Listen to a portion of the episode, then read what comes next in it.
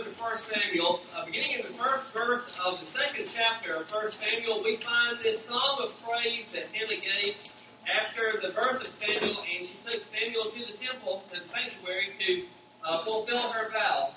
And Hannah prayed and said, My heart exults in the Lord. My strength is exalted in the Lord. My mouth derides my enemies because I rejoice in your salvation. There is none holy like the Lord. There is none besides you. There is no rock like our God. Talk no more so very proudly. Let come from your mouth. For the Lord is a God of knowledge, and by him actions are weighed. The bows of the mighty are broken, but the feeble bind on strength. Those who were full have hired themselves out to bread, but those who were hungry have ceased to hunger. The barren has borne seven, but she who has many children is forlorn. The Lord kills and brings to life. He brings down to Sheol and raises up. The Lord makes poor and makes rich. He brings low and he exalts. He raises up the poor from the dust. He lifts the needy from the ash heap to make them sit with princes and inherit the seat of honors.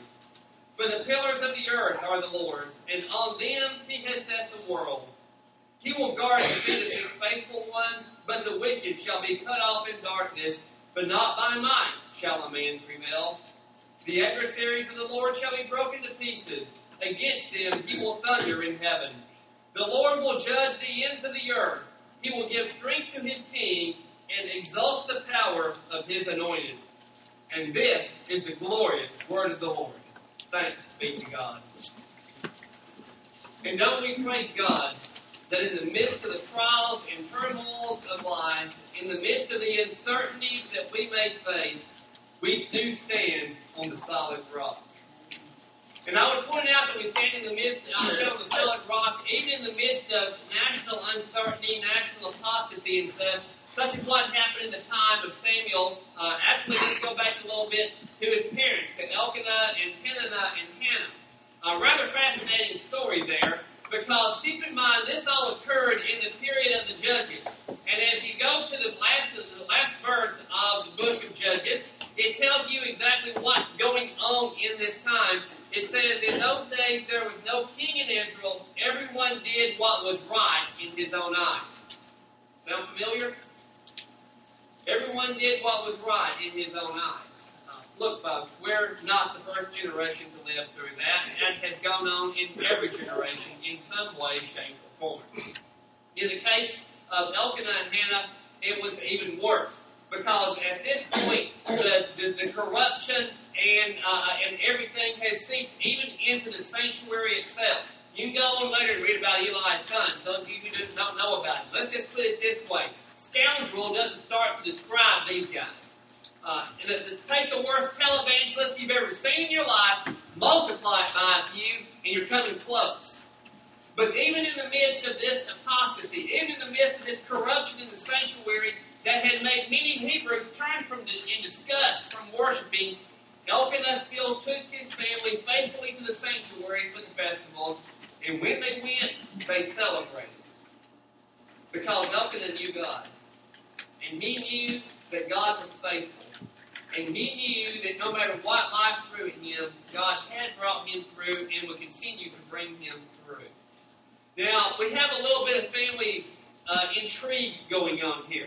Turns out that Elkanah has a wife named Hannah whom he loves very much, but because of the Hebrew social system, when he, when Hannah became was childless, Elkanah had to have children to pass on his family name and to pass on his inheritance. So he took another wife named Peninnah, who was a, a, a, apparently very fruitful.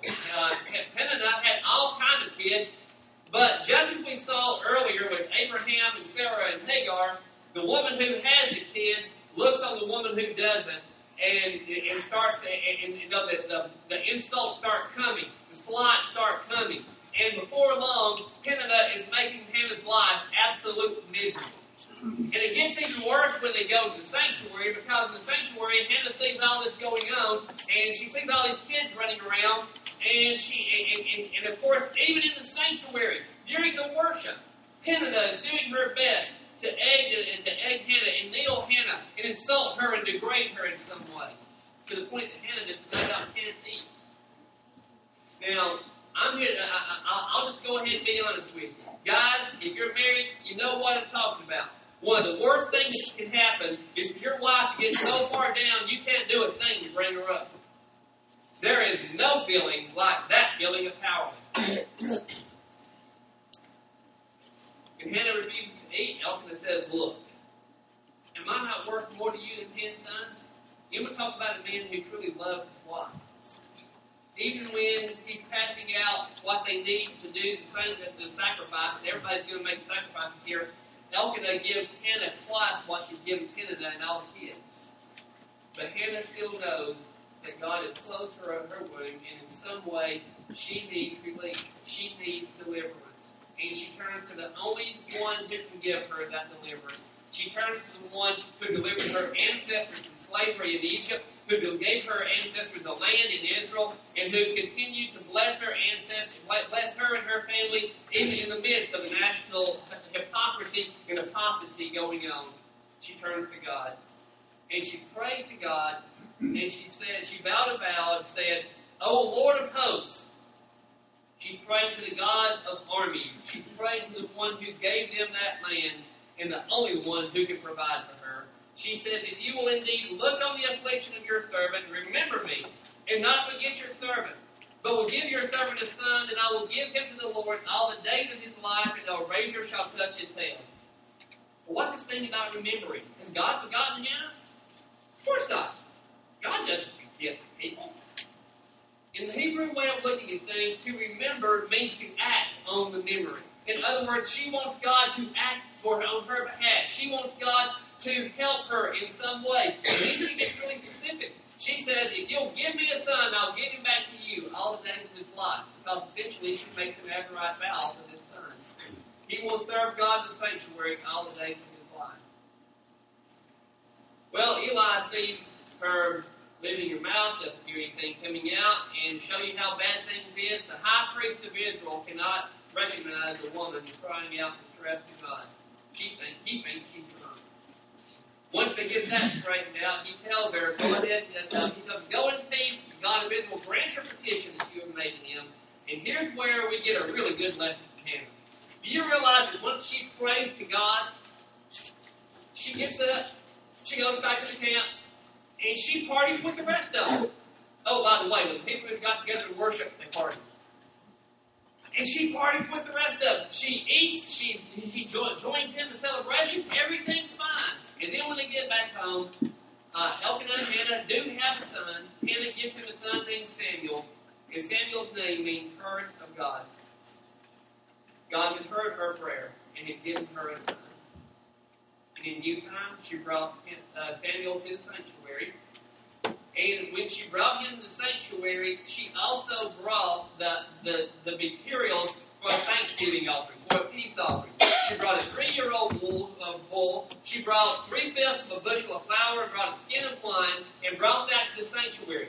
Now keep in mind, you can read more about the peace offering over in Leviticus. The peace offering uh, was a symbol of thanksgiving and praise in Israel. When you made a vow and God fulfilled the vow, you went to the sanctuary and you gave an offering. And you, you had to take the bull, you took the flour, you took the wine and everything. Essentially, you're taking the materials for a communal meal. And while, this, while the, the offering cooks on the altar, you stand beside the altar and you tell everybody in the sanctuary why you're giving the peace offering. You tell the people what you were going through. You tell them the prayer that you prayed, and then you tell them what God has done for you to fulfill your prayer. That that's why you're here at the sanctuary delivering this peace offering. And by the way, in the Hebrew way of seeing things, if God blessed you and God answered your prayer and you didn't offer the peace offering, that was a sin. You were expected to praise God for everything He did. And it's in the middle of her testimony that Hannah gives us this beautiful prayer about what God has done for her. My heart exults in the Lord, my strength is exalted in the Lord. Hannah did not have strength on her own to give Elkanah a son, but God provided her a son. God gave her the strength to bear to bear Samuel. It wasn't just enough back then to, to, to, to get pregnant. It was it was also a very dicey proposition. Keep in mind that infant mortality was very high at that time. Uh, keep in mind that, that, that, that, that son was death after childbirth. And God brought her through this. And then kind of turns kind of turns around and throws a few things out that lets us know that she has not only turned over her childlessness to God, she's turned over Peninnah to God, the one who is giving her all these insults. She says, "My mouth derides my enemies because I rejoice in your salvation." Now we think of salvation today as solely a spiritual thing, but keep in mind that in, in Scripture, salvation is not just something spiritual; it's something physical as well. When you pray to God to help you in battle, and He helps you, that's, a, that's their salvation. When you pray for God to bless your nation in some way, and He does, that's salvation. So, in a very real sense, God has saved her from Peninnah's domination over the family. And he goes, she goes on to say, There is none holy like the Lord. There is none beside you. There is no rock like our God. In the time of her trial, in the time of her distress, Nobody could help her but God. And God did. And God gave her the blessing of a child. And now she has given the child back to him. And now she goes on, talk no more so very proudly. Let not arrogance come from your mouth. In other words, Peninnah, it's over. All of these insults that I've dealt with, all of these snide remarks that you've given about me, it's over now. And here's something to keep in mind, just in case the Peninnah doesn't get the lesson, for God is a God of knowledge, and by Him, actions are weighed. All these times when people want to kind of throw the little zinger in that deflates somebody. All these times when somebody wants to attack someone else, you better keep something in mind. Jesus is watching. I'm pretty sure that that that, that uh, some of y'all have heard a story about that. Yeah, God is watching. Jesus is watching. God keeps the record, folks, and it's only by His grace that the records are raised. It's a whole lot better for us not to get it on the record in the first place. And as Hannah goes on, she points out all of these people who want to rely on their own strength, all of these people who want to rely on their own wealth, all of these people who think that in their mind they can do all this stuff, they all fall victim to their hubris and their pride, and they all fall under judgment of a righteous and just God. Those denying, broken. But the people find on strength. Those who are full, they're the ones out having to, having to you know, power themselves out so they can find something to eat. But those who are hungry have ceased to hunger. Then comes one, the barren is born seven, and she who has many children is forlorn. Now, interestingly, God did not give Hannah seven children. He ever only six. She had two more sons and three daughters after this, in addition to Samuel. And time and again, as she's going through this prayer, she's pointing out that it's God that lives in heaven. It is God who works in humanity. It's God who works to bring about His purpose. And no matter what humans may try, God's will will not be thwarted. God brings low and He exalts. He raises up the poor from the dust. He lifts the needy up from the ash heap. He makes the needy sit with the princes. He makes the needy inherit a place of honor. Because the pillars of the Lord are the Lord's. God alone created all this, and God alone sustains it, and God alone continues to answer the prayers of His people. Because He will guard the feet of His faithful ones. The wicked shall be cut off in darkness, but not by might shall a man prevail. All of those who think they can oppose the will of God will find themselves in the category of the adversaries of the Lord, and they shall be broken in pieces. But the Lord will give strength to his king and exalt the power of his anointed. Boy, there's a wild one. don't have a king. Hey, you don't have a king. How can you lift up his king? It's interesting how time and again, when people of God start praising him in Scripture, they start prophesying as well. Hannah's son Samuel will anoint the first two kings of Israel, Saul and David. And it's David to whom God will really give strength and exalt the power of his anointing. And we find all kind of lessons in this. We find all kind of lessons as God starts working to deliver Hannah, and as Hannah starts praising God, and as all of these things start happening, we start seeing God working and moving and everything. I know that a lot of folks in Israel at this time had thought God has abandoned us. He's put a bunch of heathens up in the sanctuary. The judges are no, no good, and we have no hope whatever. But God never forgot Israel. God continued to work in Israel. He continued to work in Elkanah's life. He continued to use him and all the other faithful to keep the worship going at the sanctuary. Even when the priests were faithless, the people were faithful. And even as worship degraded, was degraded in the sanctuary, the people kept worship going because they knew they worshiped an almighty God. A mighty fortress is our God, a bulwark never failing. Let me tell you something. When it comes down to it, God alone will serve as our strength. God alone will serve as our refuge, and God alone will help us in this. And it, there's a, a lot of wordplay going on here when you go back. Please keep in mind that in Hebrew, every name means something. Hannah, of course, means grace. And God gave her grace by blessing her with a son. Interestingly, Hannah means precious stone. But the precious stone became a rock of oppression. And in that when that rock of oppression fell on Hannah, Hannah prayed to the rock, her Lord, and he delivered her. And the precious stone was crushed.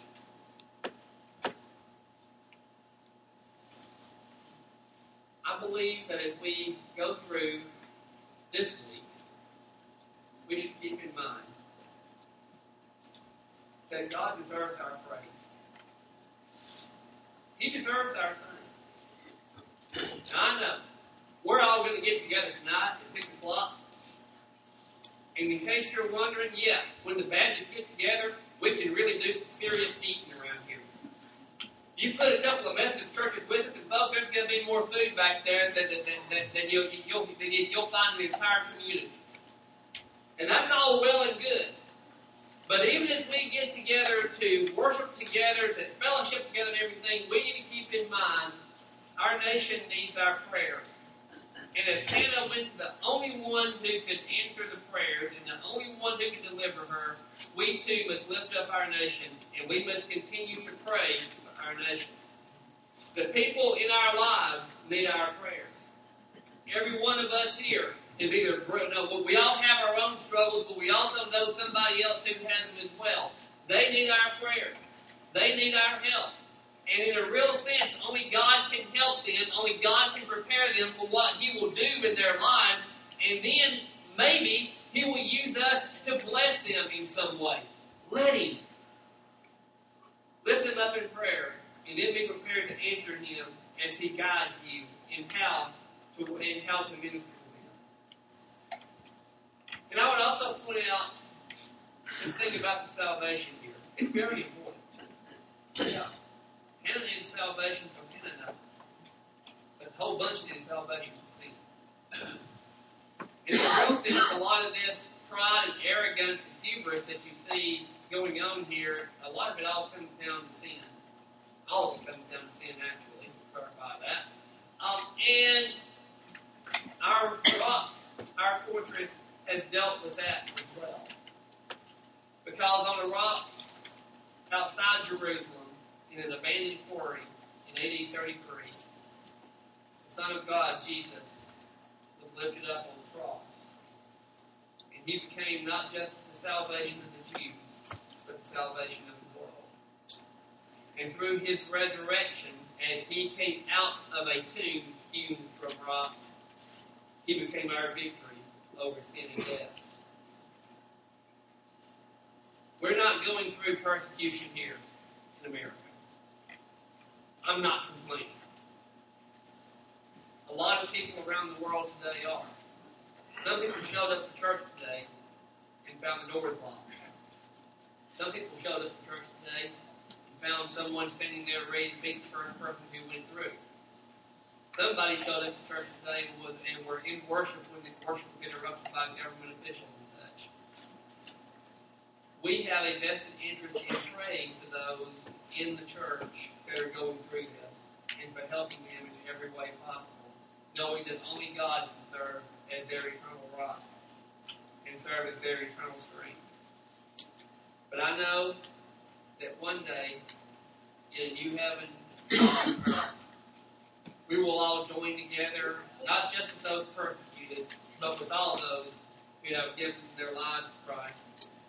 And we will lift up the Son of Hannah. We will say, My heart exalted the Lord, and our strength is exalted in the Lord. We will agree that there is none holy like the Lord, there is no rock like our God. People of God, no matter what you're going through this week, stand on the rock and make sure everybody around you hears you praise Him for what He has done. Oh, give thanks to the Lord, for He is good, for His mercy endureth forever.